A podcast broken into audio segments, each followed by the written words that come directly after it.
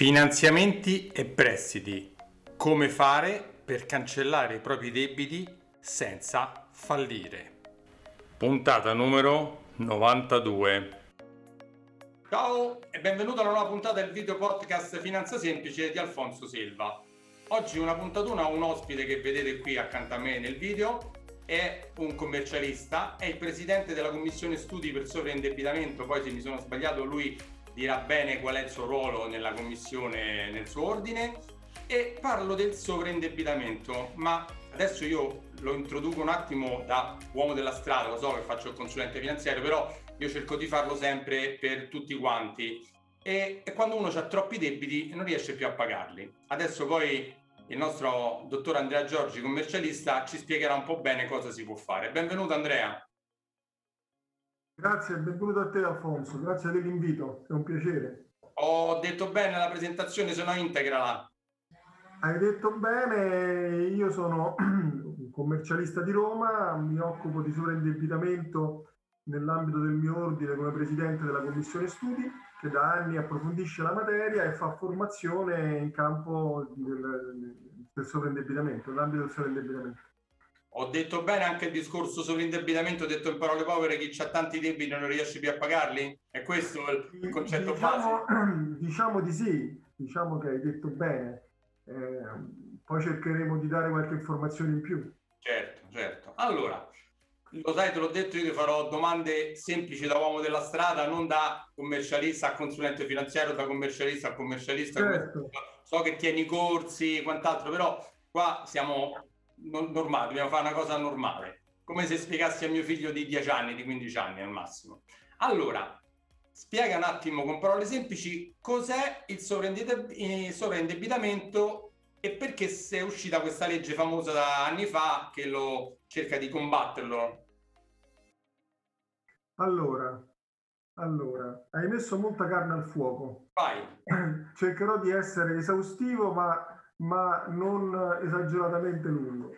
Allora, cominciamo col dire che questa è una norma che è stata introdotta nel nostro ordinamento nel eh, ormai lontano 2012, quindi sono passati ormai parecchi anni ed è una norma che viene in realtà è ad oggi ancora poco conosciuta e sembra sempre uscita ieri perché è abbastanza poco applicata purtroppo ed è anche nota come la legge salvo suicidi, anche se è un appellativo che sinceramente a me non piace molto. Io comincerei innanzitutto a fare una premessa di natura generale, eh, perché mi piace sempre sottolineare che questa è una normativa che ha un carattere sostanzialmente e principalmente sociale. Cioè in che senso?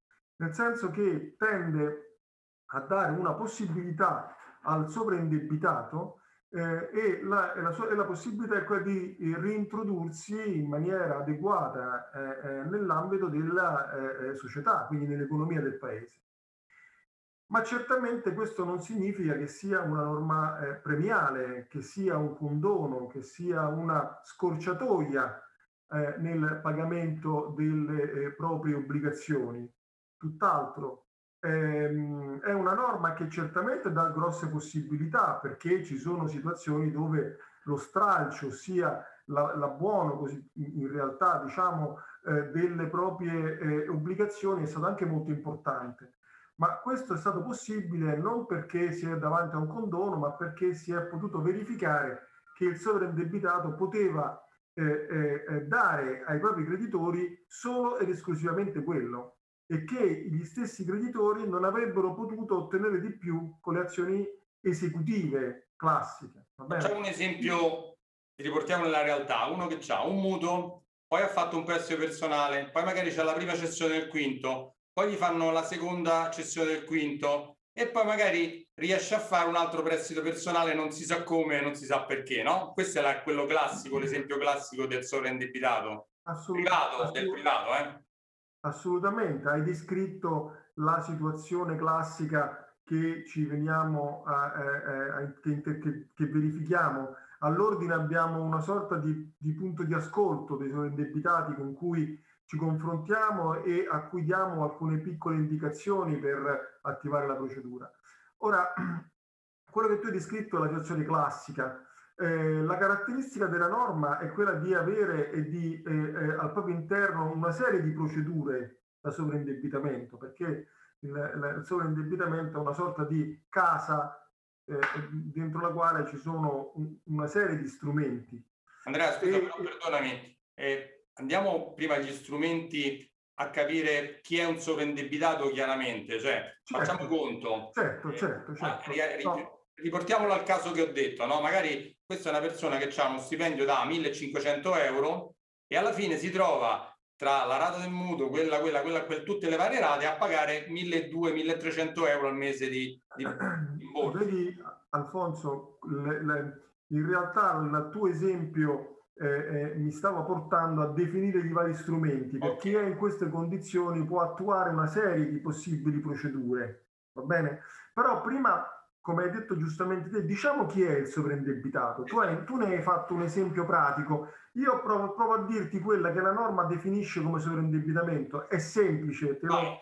In realtà il sovraindebitamento viene considerata la situazione di perdurante squilibrio tra le obbligazioni assunte, quindi gli impegni, e il patrimonio prontamente liquidabile per far di fronte e che determina rilevante difficoltà di adempiere le proprie obbligazioni, ovvero la definitiva incapacità di adempierle regolarmente sono fondamentalmente colui che ha acquisito una serie di obbligazioni e si trova a non poterle più sostenere. Le obbligazioni qual è l'altro presupposto? Scusa Andrea, le obbligazioni sono nel, nel, nel gergo gli comune. Impegni, gli impegni assunti. Ho, firmato un, un, ho comprato la macchina, ho firmato il finanziamento, ho comprato la casa e ho fatto il mutuo, ho chiesto un anticipo con eh, eh, eh del TFR, ho, fatto un eh, ehm, il quinto. Il terzo, le, le, il, cioè, ho chiesto una serie di impegni, mi sono, mi sono impegnato a, a determinate eh, scadenze errate da pagare. Ora il problema qual è? È che eh, eh, eh, una volta assunte queste obbligazioni deve essere successo qualcosa.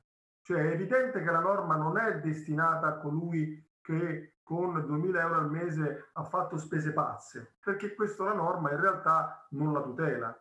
Tutela chi, avendo assunto eh, degli impegni che in quel momento poteva sostenere, subisce successivamente una serie di eventi che possono essere del lavoro, tipicamente perdita per... del lavoro, eh, situazioni familiari, esempio una separazione, situazioni di eh, salute, una malattia non riesce più a lavorare.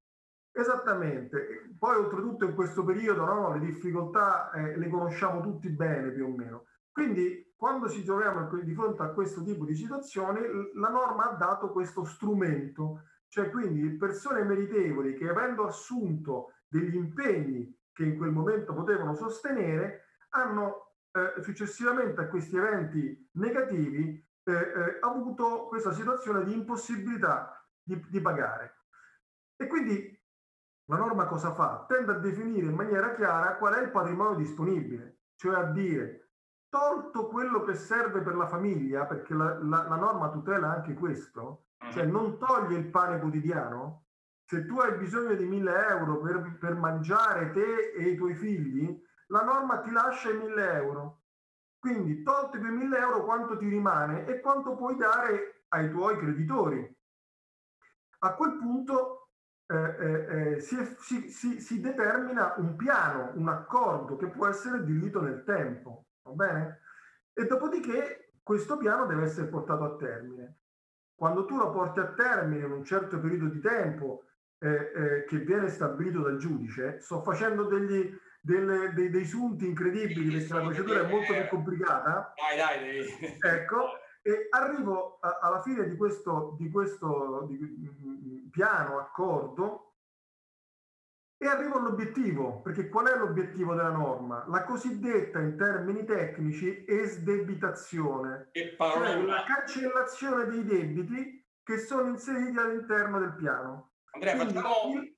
facciamo, un esempio pratico, no? Facciamo, io guadagnavo 2000 euro al mese prima, quindi potevo pagare 1000 euro al mese di rate varie così, perdo il lavoro e non posso più pagare la rata del mutuo, la rata della macchina, magari un altro prestito. Allora io vengo da te, no? E, e ti dico, ho questo problema, non...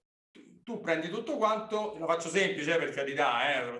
vai dal giudice, il giudice cosa va? Vede quanto vale la casa, quanto guadagno in questo momento, quanto c'è una moglie, c'è i figli, tutto quanto e dice tot te lo lascio per vivere tutti, tutti i mesi, l'altro tot esatto. lo puoi, lo puoi destinare a pagare i debiti che c'hai ridotti di X, giusto? Se prima c'avevi 100 di debiti lo portiamo a 30. 100 euro al mese per 10 uh, anni. Per 10 in modo che saldi tutti i debiti anche se non paghi effettivamente tutto quello che era il tuo debito originario, no? Certo, certo. Però il giudice ti, ti, fa una specie di saldo e stralcio per dare una parola che un po' tutti capiscono. Beh, il giudice no, non dà un saldo, il giudice valuta i documenti che si vede arrivare okay. e secondo la norma verifica se ci sono le condizioni, se sei meritevole di tutela ossia se non hai compiuto atti che hanno delapidato il tuo patrimonio, che hai speso in maniera esagerata, diciamo, e dopodiché accetta eh, questo piano lo mette in pratica. Poi vediamo che ci sono dei casi dove anche i creditori entrano nella, nella scelta e possono dire va bene o no. Ok? Eh, una volta che il giudice dà l'ok parte questo progetto di ristrutturazione del debito, viene pagato a rate il debito concordato che, che viene accettato dal giudice e alla fine si torna puliti, si torna, si dice sdebitati, cioè tutto quello che è stato inserito all'interno del piano, alla fine del piano viene cancellato e c'è il cosiddetto termine inglese che va molto di moda, fresh start, si riparte puliti nell'ambito della propria della, della società. Belli, un uomo nuovo Questo, senza debiti. Come? Esattamente. nuovo senza debiti. Esattamente. E si riparte. Ovviamente la norma mette una serie di regole per evitare che diventi, tra virgolette, un gioco, nel senso che più di tante volte non lo puoi riproporre. Le valutazioni che sono fatte sono molto approfondite, viene verificata effettivamente l'importo reale del debito eh, eh, viene verificata effettivamente la tua capacità patrimoniale, cioè fisicamente cosa hai e cosa puoi dare, e chi lo fa fondamentalmente questo, perché poi il concetto è, noi abbiamo detto eh, che, che cos'è la crisi del indebitamento, il tutto viene fatto poi sotto, eh, eh, come dire, il controllo di un professionista, questo che si chiama che... gestore della crisi, okay. che viene nominato da un ente eh, che istituzionale che gestisce la procedura, che è un organismo uh-huh. che nel caso specifico può essere all'interno di un ordine come quello dei commercialisti o degli avvocati, ma ci sono anche altri come quello del, per esempio ci sono i segretariati sociali che lo fanno. Non lo e nominano questo professionista che come si chiamano? Scusa, ridillo un attimo, i segretariati sociali. Il segretariato sociale, esatto, è una norma specifica delle, degli enti che hanno delle caratteristiche particolari con un uh, oggetto statutario eh, eh, dedito proprio a delle attività di rilevanza sociale, normalmente legati ed approvati dai comuni, e che anche loro possono svolgere, ma lo possono svolgere questo compito quindi dell'organismo anche gli ordini. Il nostro ordine dei commercialisti ha il suo organismo, oltretutto è iscritto al numero uno dell'elenco presso il Ministero di Giustizia e nomina questo professionista che è in qualche maniera il tutor della procedura. Ok. Che eh, eh, eh, ehm, eh in qualche maniera organizza il piano, lo, lo uh, uh, presenta e lo controlla fino alla fine del suo compimento. Va bene? Senti, ma una domanda importante. Ti faccio qualche domanda e mi fai venire in mente con questa chi è che può accedere? Chiunque, privato, privato certo. società, libero professionista, c'è qualcuno? Questo è importante. Questo chi è che no? Chi allora, no? La normativa, come ti dicevo, è una normativa che ha eliminato una lacuna del nostro ordinamento. Allora tu sai che nel nostro ordinamento esistono le procedure concorsuali, diciamo il fallimento. E le società generalmente. Come? le società è prevista questa. Esattamente, che però eh, sono legate a delle condizioni ben precise stabilite dall'articolo 1 della, della, legge fallimentare. Però non c'era tutela per tutte quelle situazioni che erano al di fuori di questo, di questo articolo 1 della legge fallimentare. Questa norma ha tutelato, tutelato, diciamo, ha dato delle regole, più che altro, a queste situazioni. Quindi a chi è destinato alle imprese non fallibili, alle, per esempio agli enti non commerciali, uh-huh. quindi eh, eh, ai professionisti, prima, primo esempio in assoluto di procedura concorsuale, perché questa è una procedura concorsuale dedicata ai professionisti, ma soprattutto anche questa è novità assoluta, ai cosiddetti consumatori. Quindi coloro che non hanno un'attività professionale o di impresa, ma hanno acquisito dei debiti e non riescono più a pagarli secondo le condizioni che abbiamo detto. Consumatore Quindi, tipico sarebbe il dipendente, diciamo. Esattamente, esattamente. Il dipendente che ha il suo, eh, la cessione del quinto, il mutuo, la macchina di finanziamento e ha perso il lavoro, prima aveva 2000 euro, come hai detto tu giustamente, 2000 euro al mese, e ora invece eh, fa dei lavoretti saltuari e riesce ad avere al massimo 800, però gli impegni sono rimasti. Quindi il consumatore può fare anche questa, questa procedura. Le procedure che, che, eh, che sono all'interno della normativa sono fondamentalmente tre. Il piano del consumatore, che è quindi dedicato esclusivamente ai consumatori, cioè coloro che sono al di fuori delle attività imprenditoriali o professionali. Sì. L'accordo di composizione che in realtà può essere fatto da tutti, consumatori, imprese, ovviamente sempre non fallibili, e terza ed ultima tipologia, la cosiddetta liquidazione del patrimonio, cioè in realtà la liquidazione dell'intero patrimonio del sovraindebitato per soddisfare i crediti. Andrea, quando Quindi dici, sono... perdonami, quando dici liquidazione dell'intero patrimonio, che vuol dire che se io ho una casa me la vendono? Esatto. Ok, cioè quindi il giudice, se io sono un consumatore che non ho nessuna proprietà, agisce solo su quello che io guadagno, no? Per dare sul mio stipendio anche ridotto o inesistente, quello che... Se invece io ho un immobile di proprietà e quindi avevo un mutuo che non riesco più a pagare, va ad agire anche sulla casa che ho o altri immobili che posso avere. Allora, ni, la mia risposta è ni. Vai, chiarisci la meglio. Nel senso, allora, il, le procedure eh, hanno comunque un carattere generale rispetto ai beni posseduti. Cioè il classico esempio del consumatore che ha la casa di proprietà, sì. la prima abitazione e ha una serie di situazioni debitorie, in realtà mette in campo quello che ha per soddisfare ma se riesce a soddisfare i propri creditori in determinata maniera, può riuscire a salvare la casa. Okay. Cosa che invece per la liquidazione non può fare perché istituzionalmente viene venduto tutto, indipendentemente dal, dal, dall'importo. E viene detto che la, eh, le, le due procedure di piano e di accordo hanno natura concordataria, cioè perché nascono attraverso una sorta di accordo con i creditori, la liquidazione ha una natura liquidatoria, cioè come il fallimento, si acquisisce tutto il patrimonio e si vende tutto. Quello che si vende si destina ai creditori. Se allora, avanza qualcosa, cosa rarissima, si, si restituisce al creditore. Qua sorge spontanea una domanda, come diceva uno. Vai. Allora, qual è o quando è che io sono obbligato a vendere tutto e quando non sono non devo vendere tutto se ho degli immobili, se ho la casa di proprietà dove vivo? Guarda, ci sono delle regole evidentemente. Uh-huh. Io posso riuscire a salvare la casa quando eh, di, in qualche maniera do la, eh, eh, come dire, ehm, do la possibilità ai creditori di ottenere quanto avrebbero ottenuto facendo un'esecuzione ordinaria. Mi faccio, faccio un esempio. Facciamo un esempio pratico, ecco, perché facciamo se io, se, esempio, se io per esempio eh, eh, eh, la casa la vendo, la sì. vendo per pagare i creditori o comunque eh, ehm, ottengo ovviamente o meglio, se i crediti, scusami, ricomincio, una, una, faccio un altro esempio. Vai. Se i creditori la vendono in maniera ordinaria, cioè facendo il pignoramento e quindi l'esecuzione, sanno benissimo che i tempi sono di un certo tipo, anni, ok? E quindi sanno che quel importo, che oltretutto nelle vendite eh, eh, eh, l'importo delle case tende a diminuire molto, sanno che magari riescano ad ottenere una certa cifra, però fra cinque anni magari.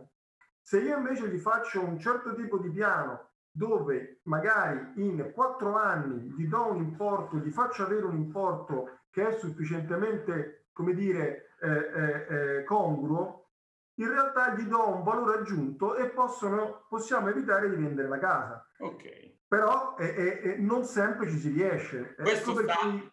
sta, anche alla tua bravura, come imposti la cosa. Eh, non solo, ma ah, sì, dipende dalla bravura, dipende dalla disponibilità del solo indebitato, dipende dalla situazione. Cioè, eh, ecco perché ho detto che è una traversata nel deserto, perché sì, comunque... Sì, no. Qua stiamo dando delle indicazioni di massima assolutamente, vedrà questo video o questo podcast, qui gli diamo delle indicazioni generali che, sai, tante persone non lo sanno neanche che c'è questa possibilità, quindi stanno eh, col pensiero che da un momento all'altro vanno per strada, che non hanno soldi per mangiare, invece potendo accedere a questa possibilità, potendo parlare con un professionista che può gestire questa cosa come te, si rivolgono a te o a chi? Tuoi colleghi e quindi li aiuti a gestire questa cosa. Già è una speranza per riuscire a, a, a stare da poi tu vedrai le carte, vedrai cosa, come, quindi lo so che la legge è vastissima, ma hai detto che questa, questa intervista che sta quasi per finire era troppo corta, lo so, ma non potevamo fare una lezione come fai tu. No, un'altra, eh sì, Vai. in realtà questi corsi li facciamo di 40 ore, li stiamo facendo in mezz'ora. Quindi...